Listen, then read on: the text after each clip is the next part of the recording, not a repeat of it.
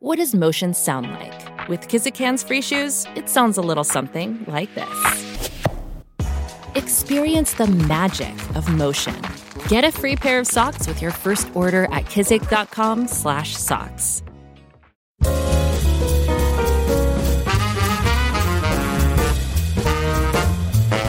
And now, from the University of Chicago Institute of Politics and CNN, The Axe Files, with your host, David Axelrod.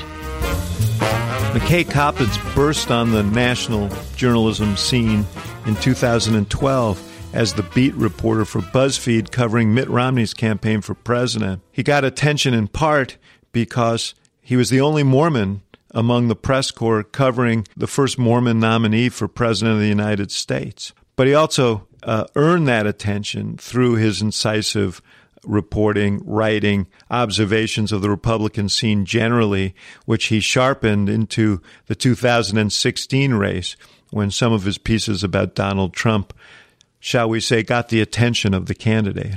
McKay was a visiting fellow at the Institute of Politics this month, and I sat down with him while he was there to talk about Trump, Vice President Pence, and these turbulent times in which we live. McKay Coppins, good to be with you. Thank you first for being a fellow at the Institute of Politics at the University of Chicago. Happy to do it. Couldn't be more interesting times to uh, to have you. I want to talk about all of that, but uh, first I want to talk a little bit about about you and your um, your path to punditry, uh, which began in Massachusetts. Tell tell me about that. Yeah, I grew up in suburbs of Boston. Um, we, I, I, I think I, the students here keep asking when I decided I wanted to be a journalist. I think it was somewhere around ninth grade. Um, so I, I, kind of had a direction all along. Well, but let me ask you about your family, though. Uh, uh, were they always uh, from Massachusetts? I know you're you're Mormon. Yeah, and I, which is part of a very small Mormon world in Massachusetts. Yeah, well, uh, Mitt Romney was part of that world for for a while. He was, in fact, he was my family's bishop. Uh, although I have no recollection of it, I was too young. Um, Does your family? My, my, parents kind of know I'm not well, but they, you know, they, they, their story about him is they once ran into him at a blockbuster, uh, and he recommended so so I married an axe murderer. That was that's their strongest personal memory of Mitt That was not in his role as bishop that he made that, no, that was, recommendation. It was strictly non-ecclesiastical. And so, where did your family? Where, where? What's the? What is the history of your family that before they they didn't start in Massachusetts, obviously. No, uh, both my, my parents moved around a lot when they were growing up, but both kind of settled in Spokane, Washington area. Um, on my dad's side, my dad's family were converts to Mormonism. On my mom's side, it goes all the way back to the Mormon pioneers. so, um, and they moved around. My uh, dad went to BYU. Um, Brigham Young, mom, yeah. yeah. Brigham Young University in, in Provo, uh, and they got married there. And then eventually he became a consultant and went into business in Massachusetts, and so that's where I grew up. I see. Uh, and so uh, you decided in ninth grade you want to be why? well, I liked writing, um, and I liked writing uh, like I, I, would write like short stories and fiction and stuff like that. And you know, my parents, perhaps uh, not knowing that much about the journalism industry, thought that it would be a more stable career to become a reporter. Um, but they uh, they suggested I start uh, writing for the local newspaper, which I did. I wrote like a youth column, um, which are very embarrassing, and I would encourage no one now, to was ever this the was this the the basis of uh, uh, McKay recycled? Oh, man, I can't believe I, I, your researchers found that. that so tell me self- about this this self published book of yours. Self published in high school. Um, I thought I bought up all the copies on Amazon. I don't. I think there's still some floating. We're going to have a raffle or an auction of some sort at the end of the uh, podcast, but. Go ahead. Yeah, those are just. I mean, look, they're just like columns about things that teenagers care about. So, but it was. I mean, it was a good experience to just have a weekly, like a deadline that I had to meet, and and it got me in the in the habit of writing and observing, and eventually this is the beginning of a journalism career. First and foremost, business is all about blaming it on someone Oh from the tech gosh, department when a piece of chocolate cake has mysteriously disappeared from the office refrigerator. I'm le- I'm leaving this. Your, I'm, I'm uh, your- out of this. Out Your of this dating interview. approach. Sure, I always had an idea of what girls look for in a guy good grammar, strong political views, and an extensive vocabulary, as far as I can tell, but I had never really found my niche as far as asking out girls went.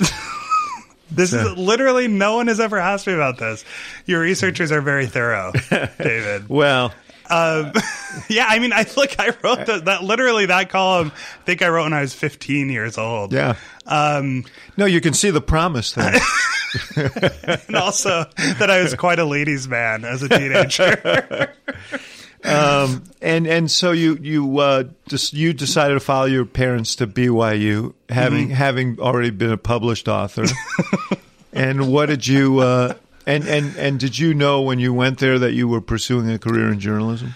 I kind of did. You know, I, I was open to other things. The a cla- I took a class my freshman year where we learned about uh, kind of literary nonfiction, and we we learned about Tom Wolfe and you know the famous new journalism uh, practitioners, and that's where I kind of fell in love with it and realized it was something I wanted to do long term. But I, I mean, I was only at BYU for a year before I served a Mormon mission, so. Where was your mission? I was called to Texas, Dallas, you know, the exotic uh, locale.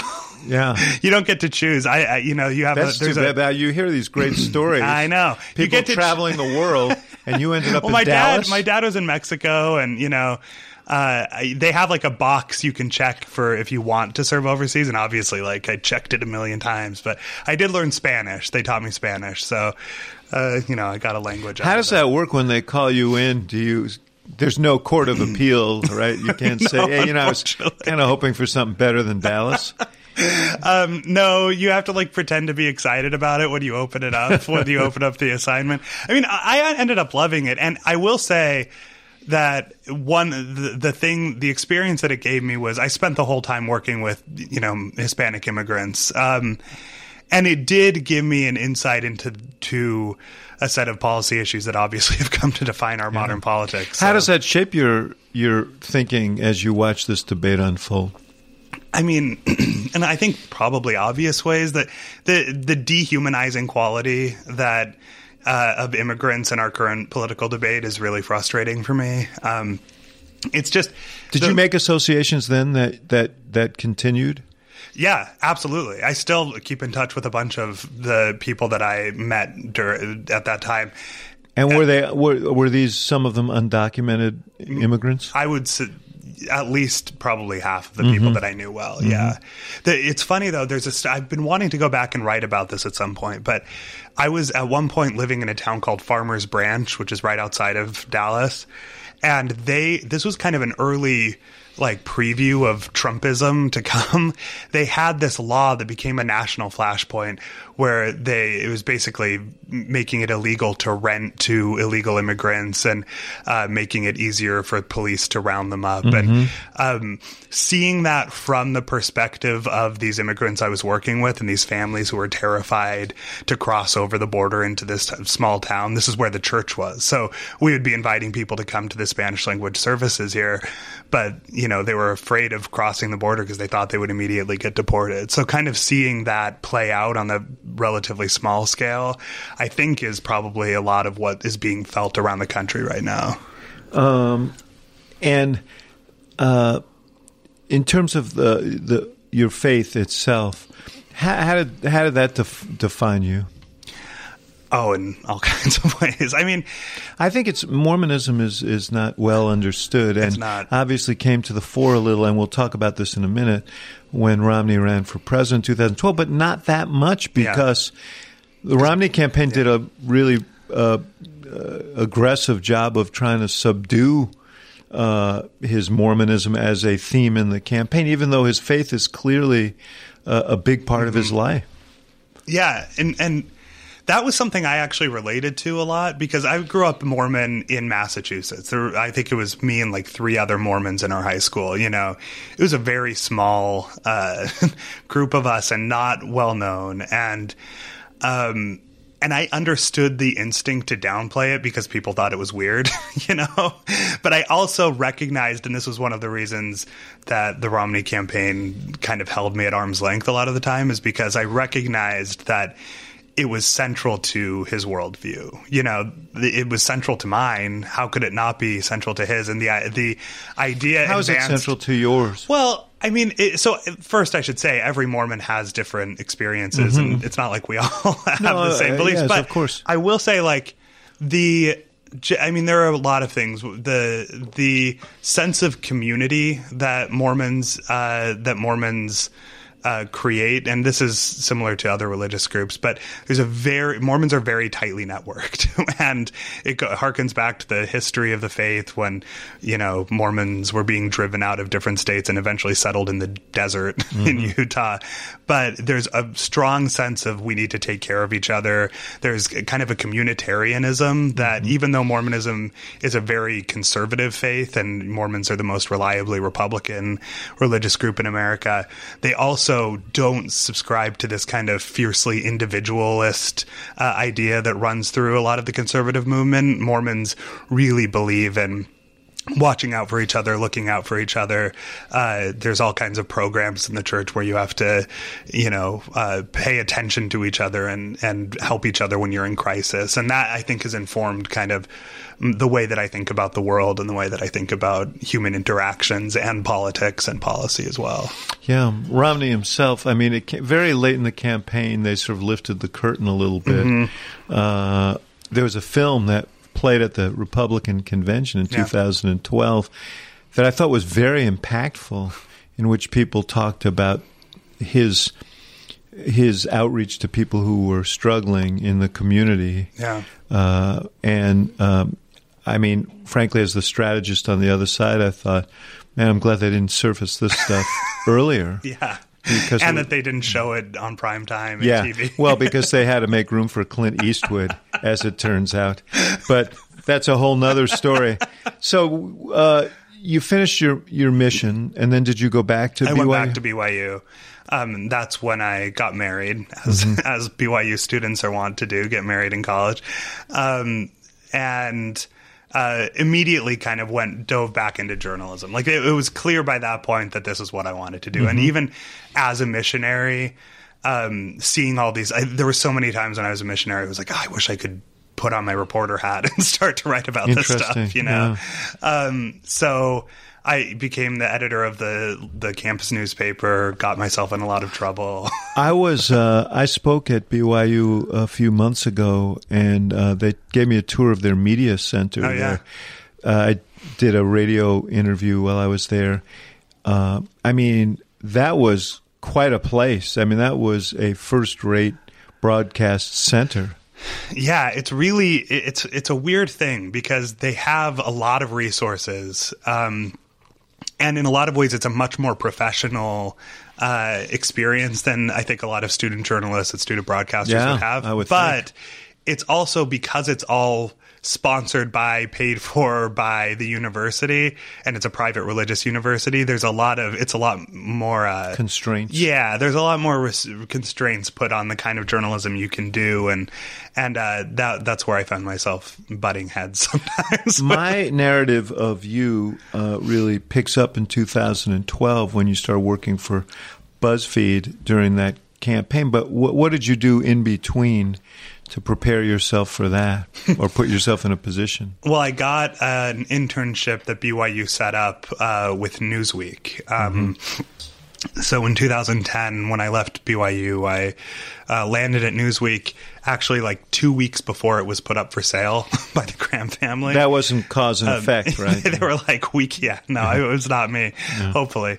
Um, but uh, it actually ended up being kind of lucky uh, because they were put up for sale, and all these people started jumping ship because they were, you know, afraid. So more responsibility for you. Well, they just yeah, they needed bodies, and so they hired the nearest. So, intern. what kind of stories were you writing for Newsweek? Now? I was doing all kinds of stories. So I did a lot of politics, but also I did early on because Tina Brown became the editor, Yes. who and in a, a um, an ambitious uh, attempt to curry favor with her, I had pitched a story about um, American women who were going over to England to try to marry royal men.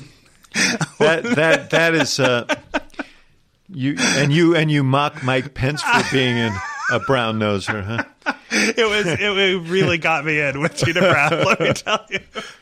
But actually, my big story, my big break as a political reporter was at Newsweek because um, I had set up an interview with Jon Huntsman, who was then ambassador uh, to China. You might recall this moment. I do indeed. Yes. and it was supposed to be literally just like a short q&a it was when he was back in washington for the holidays and he ended up choosing that moment to float the idea that he was going to possibly run for president um, and so you know that was just a scoop that landed Now was that a. Mormon hookup? Actually, that not. got- Everyone that thought it was. Yeah. Mike Allen, I remember at Politico at the time at Playbook, you know, no one knew who I was. And he was like, Jon Huntsman gives the scoop to a young Mormon reporter from who went to BYU. It literally, I, the, only, the only hookup was that I was aware of Jon Huntsman because I had lived in Utah Yeah. when he was governor. So I just was like, Very oh, effective, actually, Governor. I Yeah. uh, we always sort of thought that he someday would would run for president. It was kind of surprising that it was in 2012 after he had been an ambassador appointed by Barack Obama. But Yeah. I actually talked to him in the summer of 2009 when we were in uh, we were in China, and uh, his thing was, you know, I'm, I I may do that sometime, not anytime soon. So. I don't know what changed. his Circumstances change. I don't know, but I bet you in retrospect He he wishes wishes, he that he had changed his mind. Uh, so you got hired by BuzzFeed in uh, 2012, January 2012, to cover the Romney campaign. Uh, first of all, um, what what attracted you to BuzzFeed, which was a relatively new uh, presence on the scene? Very new. yes, at the time. Uh, and uh, and did they were they attracted to you because they thought as a Mormon you would have insights into Romney and maybe in, inroads to the Romney organization? I think so. So, you know, I was aware of Ben Smith, uh, who was going from Politico to Yes. run BuzzFeed, um, just because, like a lot of political reporters, I would send him links uh, to my stories so he would put them on his blog. Um, but when I read that he was staffing up, I sent him like a DM on Twitter and I was like, hey, keep me in mind. Literally, I was just so restless. I wanted to get out on the campaign trail and I knew at Newsweek I wasn't going to get to do it. But it's funny. So I met with Ben in the basement of Grand Central Station uh, for my interview. And in retrospect, I think he would acknowledge that he asked a lot of questions that probably were not uh, HR approved about my religion. um, so he definitely, that was part of it. I mean, um, I, I think he was he thought not that I would necessarily have connections with Mitt Romney and his team because I really didn't, but that I would have kind of insights into his worldview and into his uh, character that that other reporters wouldn't have, and and that that You were the only Mormon reporter uh, yeah, on the exactly. campaign. It did become kind of my niche. Was Yeah, they called you the Mormon the, Wikipedia. that was the other reporters on the traveling press corps called me. yeah. Um, and so, what did that? What did that give you? I mean, we just talked about a little bit earlier. Uh, how striking it was that, uh, that how little Yeah. that was part of the campaign. Um, so, what insights did you get into Romney? And did that? I guess my view is that their reticence about kind of fleshing him out as a as a full human being acknowledging his faith, acknowledging his business because basically they didn't and Yeah. and and we did. But we we pointed to things that were negatives. They never really painted a positive picture. And they, they didn't talk about his gubernatorial race, either, his gubernatorial tenure either, because the healthcare issue Right. was so uh, difficult for them because he had uh, a, a, an Obamacare like program. Yep. He was Obamacare before Obamacare was cool or uncool, depending on what your position was. But um, so, what was your what was what were your what was your obs- what were your observations then when you were watching this whole thing unfold? Well, it, it, it like I said, I understood the reticence, especially because in 2008, when he had run for for president, he had faced a lot of anti-Mormonism in the Iowa caucuses from evangelical voters and and some of his Republican primary opponents. I think in the South as well. I mean, right. Florida. Uh huh. Yeah. So he kind of he had already had that experience, so he felt burned by it, and he he was you know all in for just let's just take the faith issue off the table.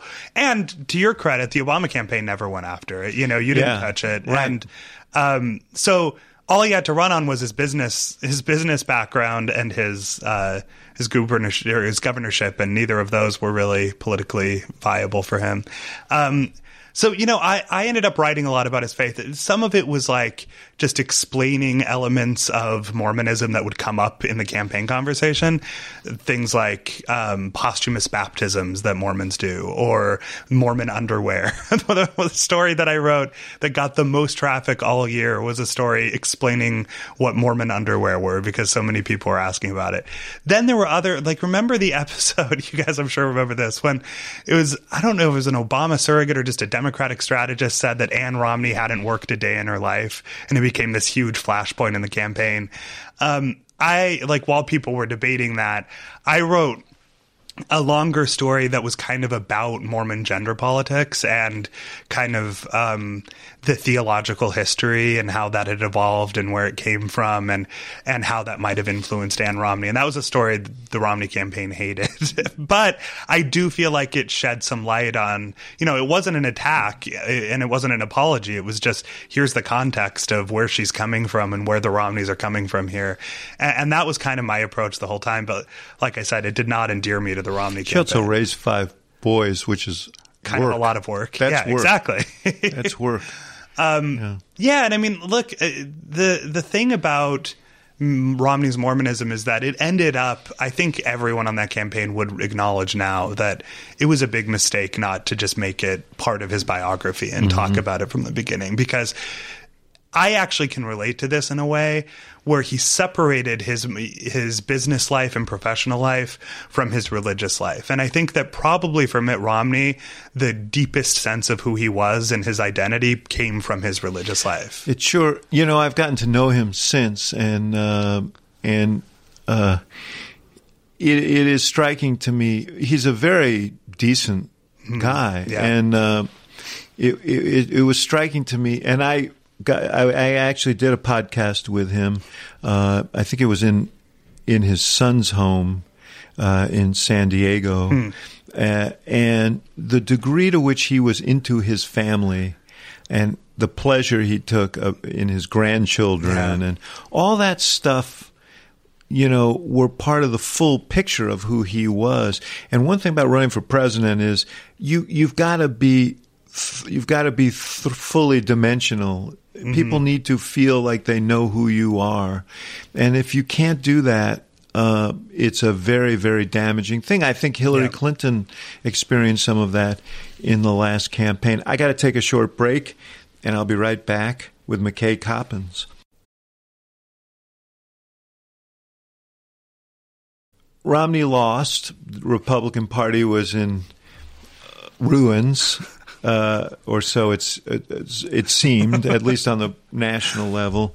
Um, and you started writing extensively about the Republican Party itself. Uh, and one of the stories that you wrote uh, was uh, with a in 2014 a, a a fringe guy who you and you and many others suggested would never actually run, named Donald Trump.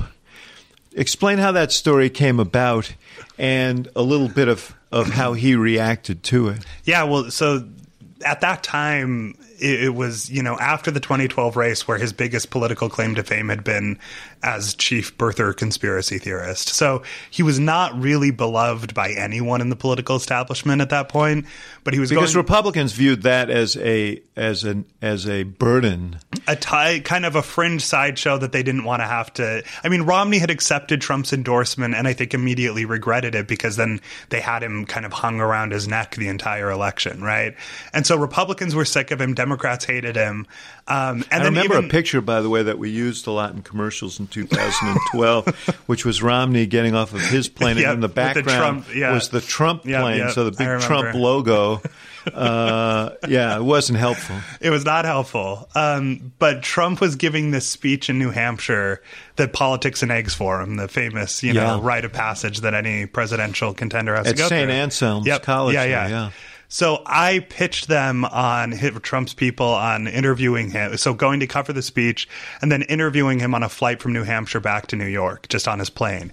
And my kind of idea was that this guy's never, he's been saying he's going to run for president for 25 years. He's never done it. This is clearly a publicity stunt. So why not just call it what it is and then talk to him about why he keeps, you know, doing this? Like what, what is the reason, right? Um, but while we were on so he gave the speech we were on the way to the plane and right before we got on the plane he gets a call from his pilot saying that there's a snowstorm in New York City. LaGuardia is shut down. We can't go there. And so Trump at the last minute says you know let's just circumvent New York and go straight to uh, to Palm Beach and well I'll just go straight to Mar-a-Lago. And one of his aides was like you know we've got a reporter here. What do you want us to do with him? And Trump was like oh bring him along. So I ended up spending two days at Mar-a-Lago with with Donald Trump.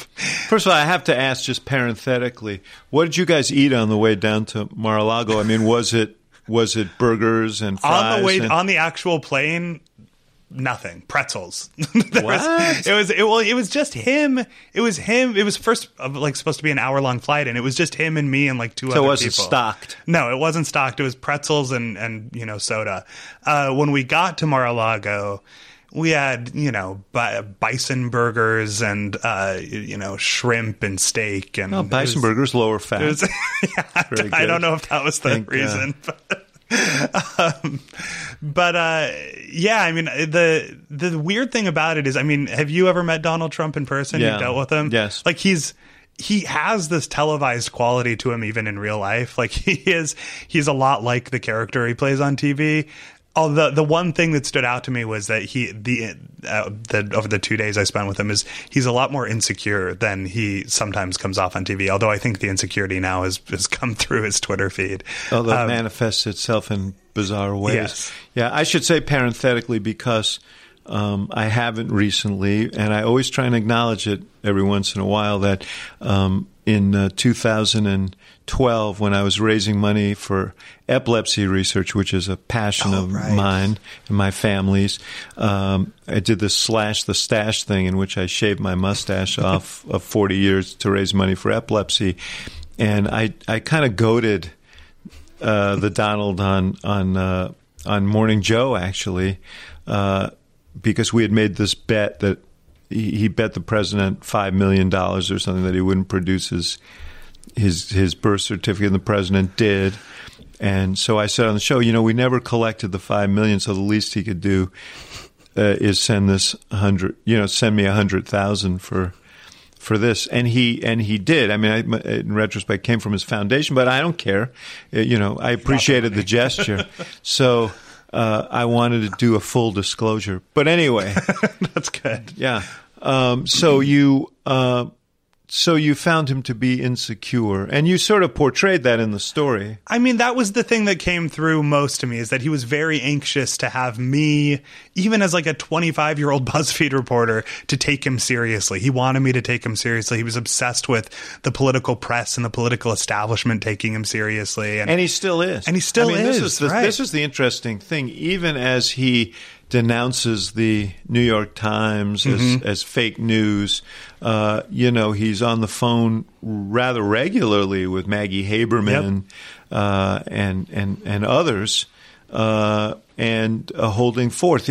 Same with the Washington Post. it's the central irony of the Trump story is that he rages against the establishment, whether it's the media establishment, political establishment, and then kind of pantingly chases their affection, right? He wants them to love him. It's Yes. kind of, it's honestly re- kind of sad. And I thought I tried to have that come through in the profile. He, uh, well, your solicitude for him was not was not well appreciated because he, he you were one of the early recipients of the Trump treatment on Twitter. Yes. In the press, he called you a slime bag, true garbage with no credibility, uh, scumbag.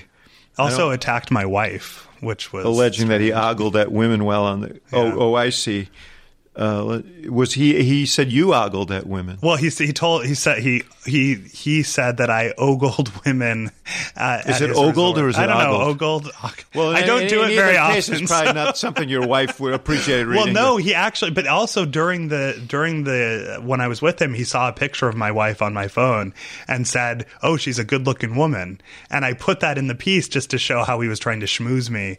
And uh, after the piece came out and he hated it and he was going on this Twitter tirade, he said that he was being sarcastic when he was talking about my wife. Oh, nice.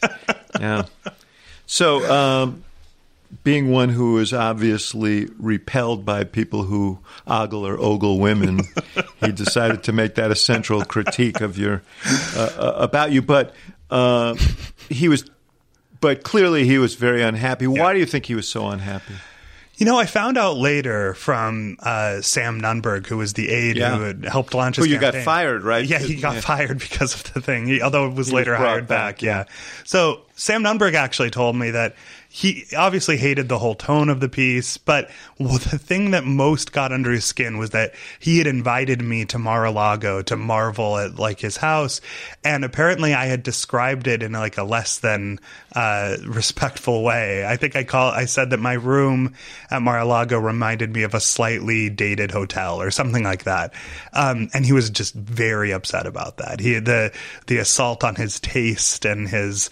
Uh, aesthetic i think hit a nerve because he, when back when he had bought mar-a-lago uh, and the kind of palm beach upper crust had all united in opposition to him and i think that that that kind of got under his skin. So anyway he really didn't like the piece. Uh, and and it wasn't just he who didn't like the piece, but there were others on the left who didn't like the piece as well. Is that right? well, they ended up not liking the piece in retrospect because they think that he that my goading him uh, might have been one reason that contributed to him running for president. Yeah. Do you think that's true? No, I think that the general chorus of of haters and losers, in his words, probably played a role. I think he did. Yeah, you wrote a piece called "How the Haters Made Yeah. Trump." Yeah, mm-hmm. I, I do think that that was a big motivating factor. I don't think my particular piece was the reason, but it's clear that his entire campaign and even now is defined by his kind of need to prove people wrong. Well, you wrote in the piece. I I was. It seems like everybody was at that White House Correspondents' Dinner in 2011, and it's taken on such legendary. It's going to be one of these things where, like, you know, five million people say that they were at that dinner. But I actually was there because I was helping the president on his remarks. Yeah. and I was sitting a few tables away from uh, uh, from Trump, and he he clearly was unhappy, uh, and uh, uh, so. Uh, so, so so do you President think you Obama accept- plays a role. do you, do you, I think Matt, you have you had written that Maggie felt that uh, that maybe this was one of those things Yeah. that spurred him on. Yeah, that I think that moment might be the in the like super villain origin story.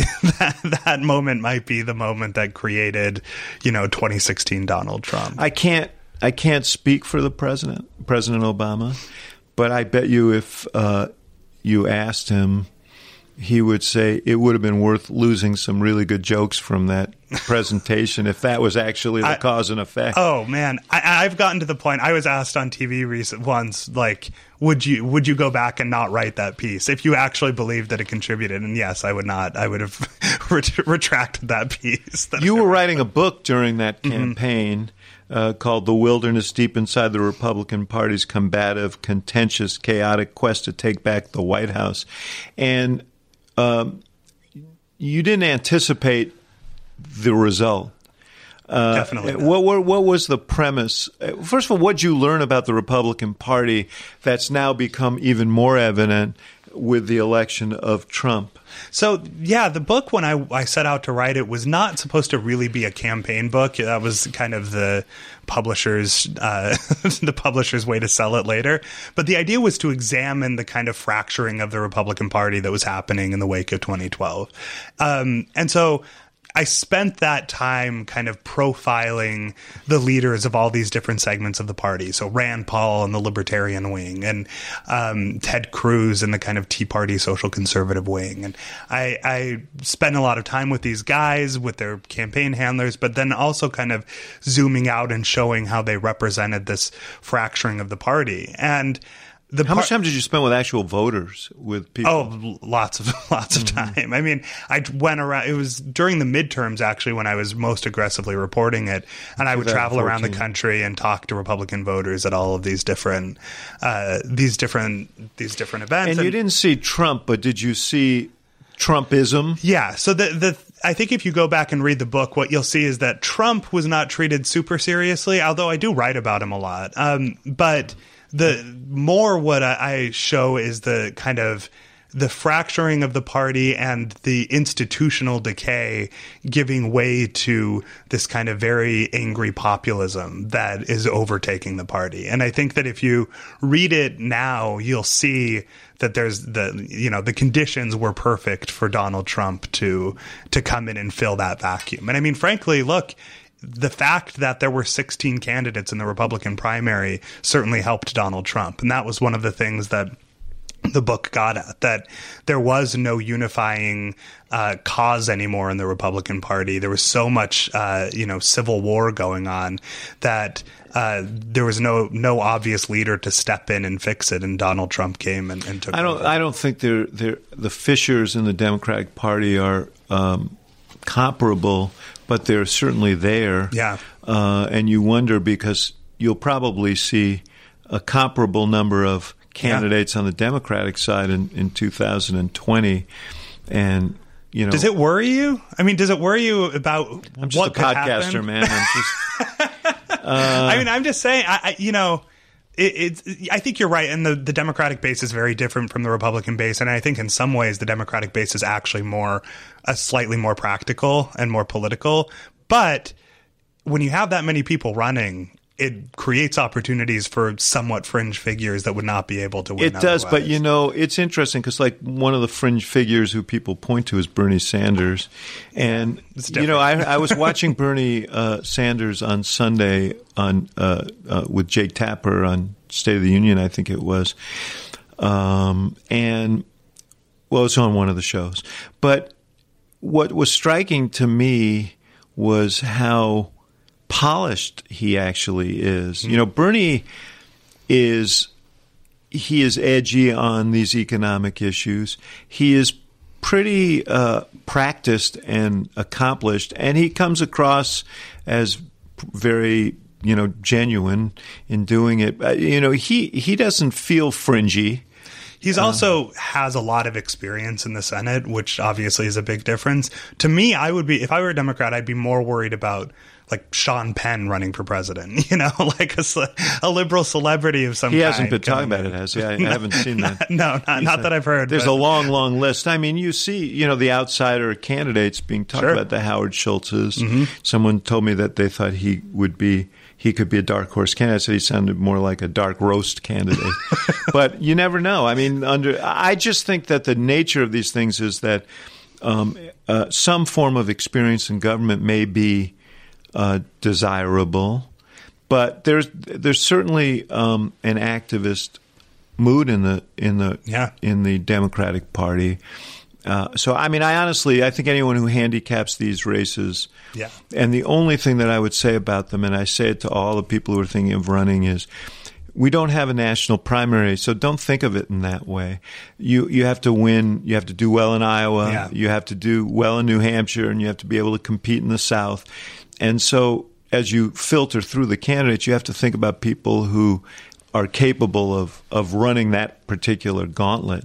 And it's a little bit different than winning a, a national uh, uh, beauty contest. But um, what is the state of the Republican Party now? Because, you know, they're coexisting these factions of the Yeah. Republican Party, but you've got leadership of Congress, for example, that left to their own devices are pro trade, probably would opt for some form of immigration reform. Uh, you know, they are they are globalists. They believe in that. I guess trade is part of that, um, and they're kind of tip uh, uh, kind of conventional corporate Republicans. Yeah. Uh, and that is not the Trump base. That is not the Freedom Caucus. That is not the group that seems to be holding sway in Congress right now. That that almost has the the leaders. Uh, you know, the leaders have basically subjugated themselves to them. But um, Although I would say in the first year, so I'm I'm writing a piece about this now in the Atlantic. It'll hopefully be up soon. But I would say in the first year, the donor class conservatives well, actually certainly the tax bill would be the uh, Yeah, and, and that was the only major, and that was the only major legislative accomplishment. Accomplishment, right? I, I, I, you're right. I mean, look, they, they have basically engineered this merger of these two factions. That's you know functioning somewhat. It's not great, obviously, right? The government just shut down. The there, it's not clear to me that there is actually going to be a consensus reached on immigration within the Republican caucus. Um, and then there's all kinds of issues where they they differ, right? Um, but the the question is less about what's going to happen right now in the Donald Trump presidency because so much of it is unpredictable and based on his personality and his Twitter feed and the various culture war provocations that he undertakes. And the question more is what is the ideological future of the Republican Party? And I actually don't know. Uh, you know, the we all have all taken it for granted that the Republican Party is a conservative party as defined by small government, low taxes, uh, you know, traditional social issues, et cetera, et cetera, et cetera. And that's because the conservative movement has basically run the Republican Party for the last 50 years. But what if the conservative movement is you know transmogrified and turned into something more Trumpian, um, something more nativist and nationalist and even populist. That's possible, you know. Well, I think it's certainly happened. I mean, that's where the that's that's where the spirit of, of a lot of Republicans. Uh, Well, it's where now. let me let me just has, is. let me just add one thing here. This is the first time anybody has used the word transmogrified on the podcast. So there's there'll be a prize prize for you at the end of this. Okay. but um, uh, the the interesting thing is uh, that everybody is getting a little something, right? So social conservatives are getting uh, their judges uh, on abortion. Uh, you know, he has uh, he has taken some of the steps that uh, uh, that social conservatives uh, want. Uh, the corporatists are, got their tax breaks, the deregulation. Um, you know, the, the, the populists are getting uh, some of his the trade positions that they wanted. Yeah.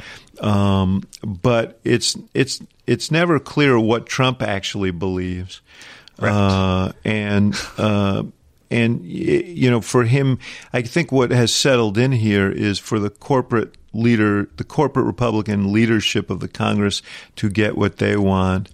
Uh, they need Trump to be a guarantor with the other faction, the populist faction, to hold the whole thing together. It's sort of jerry rigged. Right. And and what what I think some people like Paul Ryan and Mitch McConnell have exploited is the way that Donald Trump personalizes all of this, right? It- it- the you know, we all watch TV and see these congressmen and lawmakers go on TV and suck up to Trump and we laugh about it, but they're getting a lot of what they want out of Trump because they're cozying up to him, flattering him, to, you know, pledging their allegiance to him. He's he's basically giving giving in on a lot of the Well, Lindsey. Graham had an interview with Dana Bash uh, recently that I thought was incredibly honest. In that he said, she said, "Why won't you say what he said in that room? Why won't you?" confirm what you've confirmed privately that he used the word shithole to describe these countries and he said because I want to be able to talk to him. Yeah. And he said, you know, and he said, why don't you ask me the next question? Is he a racist? And she said, okay, is he?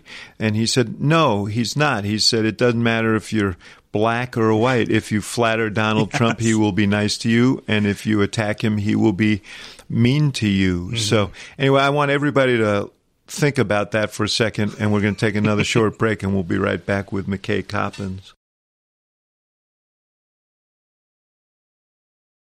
One guy who's mastered the art of uh, of uh, managing Donald Trump appears to be uh, the vice president, Mike Pence.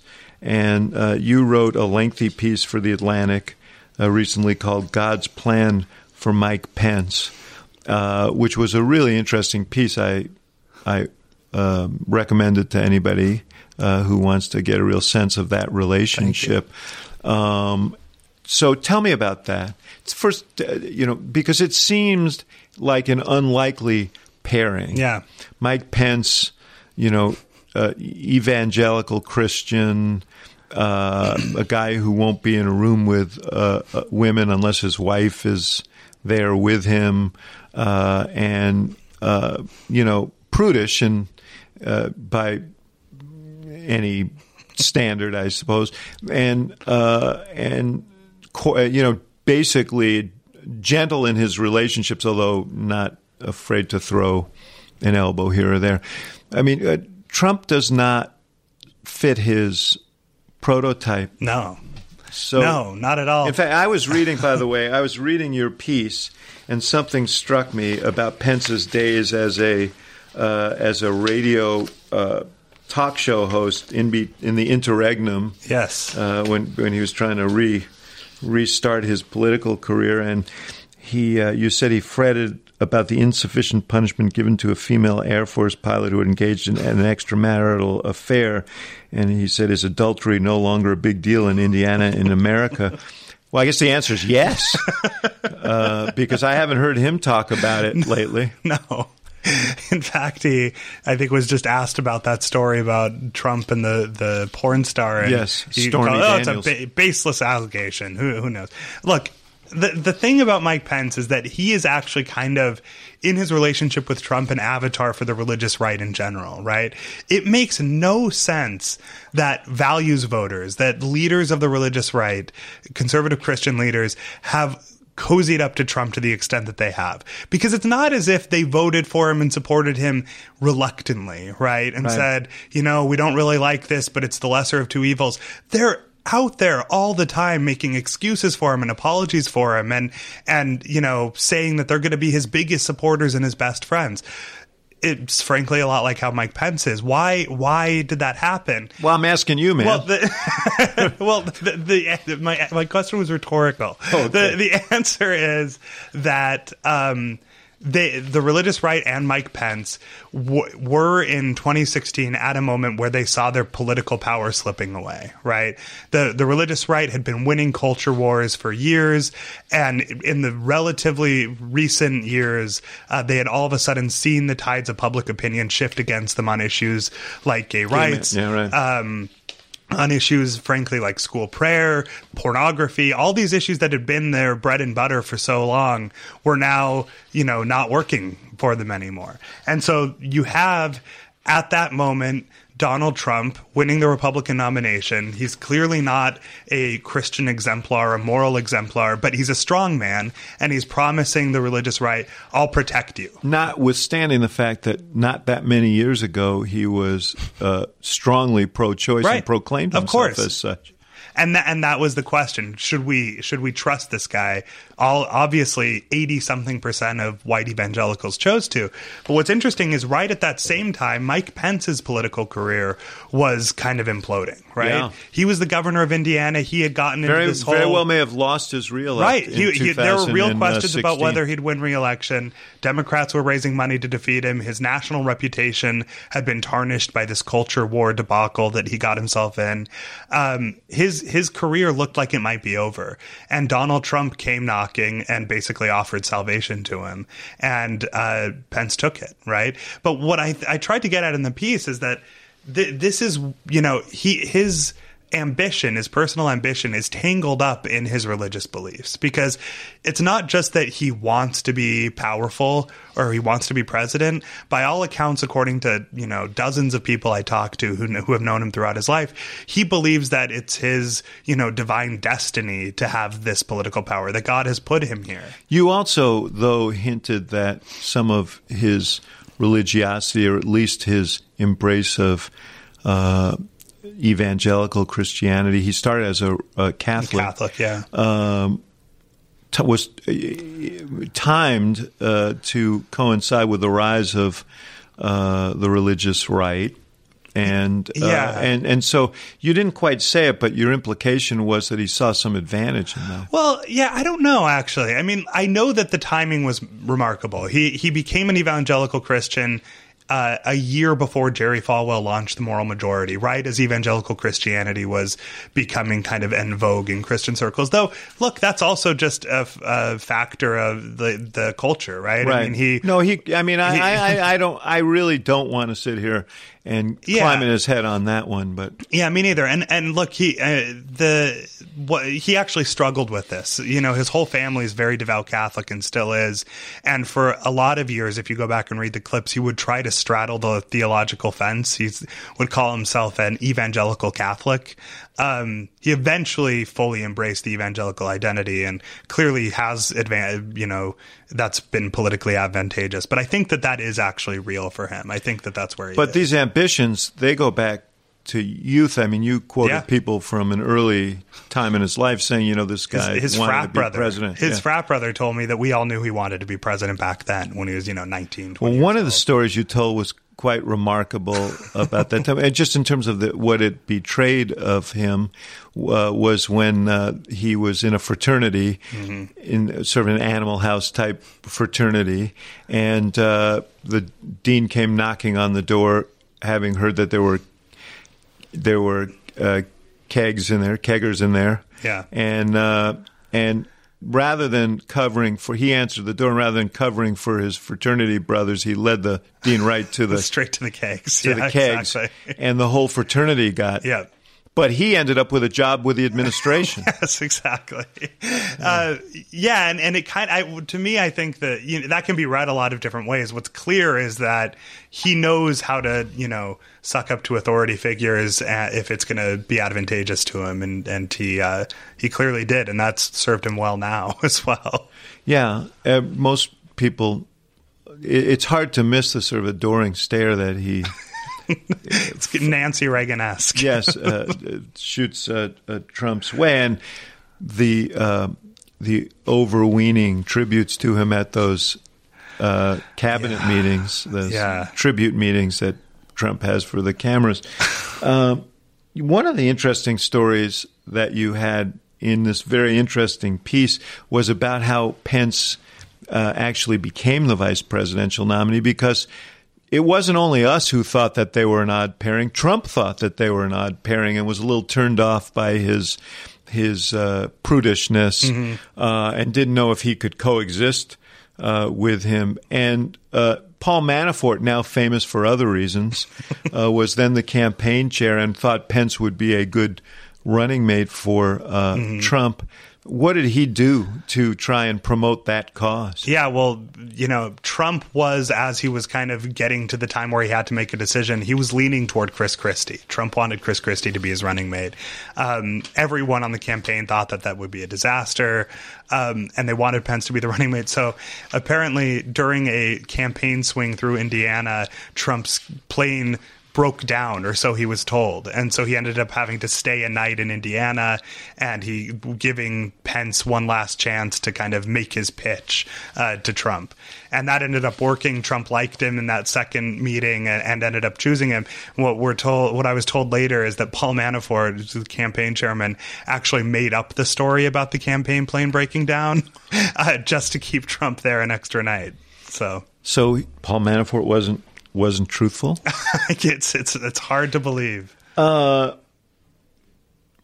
the there also you also write about that period when the Access Hollywood tape surfaced, and from the outside, the story was that Pence was uh, going through soul searching because he was so uh, disgusted by what he had heard that he uh, didn't know if he could continue on the ticket. You add some dimensionality to what was actually going on right uh, at that time, and it, it was a little bit more self-interested, or it appeared to be. Yeah. So uh, what I'm told by several Republicans who are familiar with what happened is that hours after the the Washington Post published the Access Hollywood tape, Pence made clear to the Republican National Committee that he was ready to take Trump's place at the top of the ticket. And you remember there were a lot of Republicans calling for Trump to drop out at that moment. In fact, during a meeting with uh, Trump and his senior advisors, I'm told that uh, Reince Priebus actually said uh, that Pence and Condoleezza Rice were ready to step in as the new ticket. So the, it gives you kind of a glimpse at you know, Pence might have seen in that moment a, a, an opportunity, and so that that might have so been part of why he was staying so away. how did Trump react to that? Do you have any sense of that? I mean, because so. That yeah, had to be a strain on their relationship. It's interesting. I think that mu- I don't know about this. I think what must have happened is that Pence, you know, said, "Oh, that wasn't me. That was, you know, just an idea being floated." But I never would have done that, right?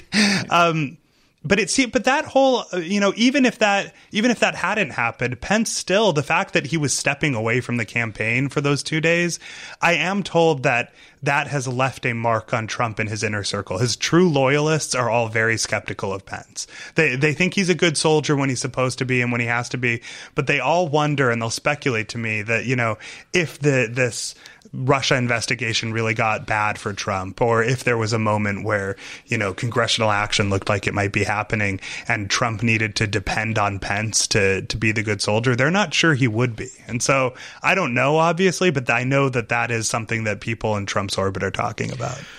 He, uh, a few days, a day or two after the uh, election, Chris Christie, who had been leading the transition team, was purged. Uh, by most accounts uh, because of his uh, ba- yeah. poor relationship with Jared Kushner, whose father he had prosecuted when he was a U.S. attorney.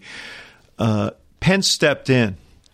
Uh, I've sort of always thought that he was very impactful from the standpoint mm-hmm. of conservative uh, the conservative point of view because when you look at some of the uh, Mulvaney at the yeah. uh, OMB, um, Pruitt at uh, the EPA, and some of the judges, the, the most conservative judges that we've seen uh, come down mm-hmm. the pike. Um, how big an impact do you think that uh, Pence had, and does this reflect his thinking and his relationships? Yeah, I, I think it does. I mean, it's clear that Pence has, and even at lower level positions stacked the kind of federal government with allies and like-minded people. There are conservatives and religious conservatives all over the Trump administration because they know Pence. Um, and then, yeah, even the uh, some of the cabinet picks are clearly Pence recommendations, right? Um, th- that's why you know Pence's conservative defenders have made this case to me, and they still will. That you know you might say that Pence has sold his soul to Donald Trump, but he's having an impact on public policy in a way that he never would have have if he wasn't willing to cozy up to Trump. And he's advancing his goals. And you know, maybe uh, maybe at the end of the day, that that's what he should be doing. Uh, you know, I think that there are moral questions to answer about that yeah, line of argument. Kind of a Faustian bargain. Well, right, exactly. But certainly, he's getting a lot of a lot out of uh, this deal. That yeah, I think he is. I think mm-hmm. he is. So. We don't know if Donald Trump will uh, run for reelection. Um, we know he has a campaign committee, mm-hmm. but that could be to pay for expenses he once paid for. We we just don't know. Uh, if there were, if if for what, some reason he wasn't president in 2020 or he did not run in 2020, there is this. Uh, I think misplaced assumption that Pence would ipso facto become the standard bearer of the party. That that that that's not true, is it? I, d- I just don't see it happening. I mean, look, if if Trump exited his ended his term early somehow and Pence became president, that would be one thing. But you know, Pence has never been an obvious champion of Trumpism, right? Trump's base likes him because he's so loyal to Trump or seems so loyal to Trump, but Pence is not an obvious, uh, you know, uh, hero to those folks, or at least to a lot of them. And and frankly, I think that in a Republican primary in 2020, I, you know, I'm not sure that Trump would return the loyalty. He's not shown any ability to, uh, you know, get, be return the favor of people who have been loyal to him. So and I doubt you, that. And you see people who are actively courting that Trump constituency, Yeah. like Tom Cotton, Yes. the senator from Yeah. Mm-hmm. Arkansas, and there are others. There are other sort of preeminent uh, leaders in the Trump administration. Nikki Haley Yep. comes to mind, who uh, you know has clearly elevated herself in the you know in the eyes of of Republicans. Uh, would be an interesting candidate. So Now, it is possible. The one caveat I'd add is that one thing Pence has done masterfully is use his position the, as vice president to stay very close to to Republican donors, and I think he would have a lot of money and have a pretty serious, you know, organization behind him if he ran. So it's possible he could still win the primary, but he's not going to be heir apparent. It's not like it's just going to land in his lap. Well, McKay Coppins, thank you for this, for this conversation, and for your uh, your tour of duty here, your mission here uh, at the University of Chicago uh, as a visiting fellow. It's great, great to have you. Thanks for having me. Thank you for listening to The Axe Files, part of the CNN Podcast Network. For more episodes of The Axe Files, visit cnn.com slash podcast and subscribe on iTunes, Stitcher, or your favorite app. And for more programming from the University of Chicago Institute of Politics, visit politics.uchicago.edu.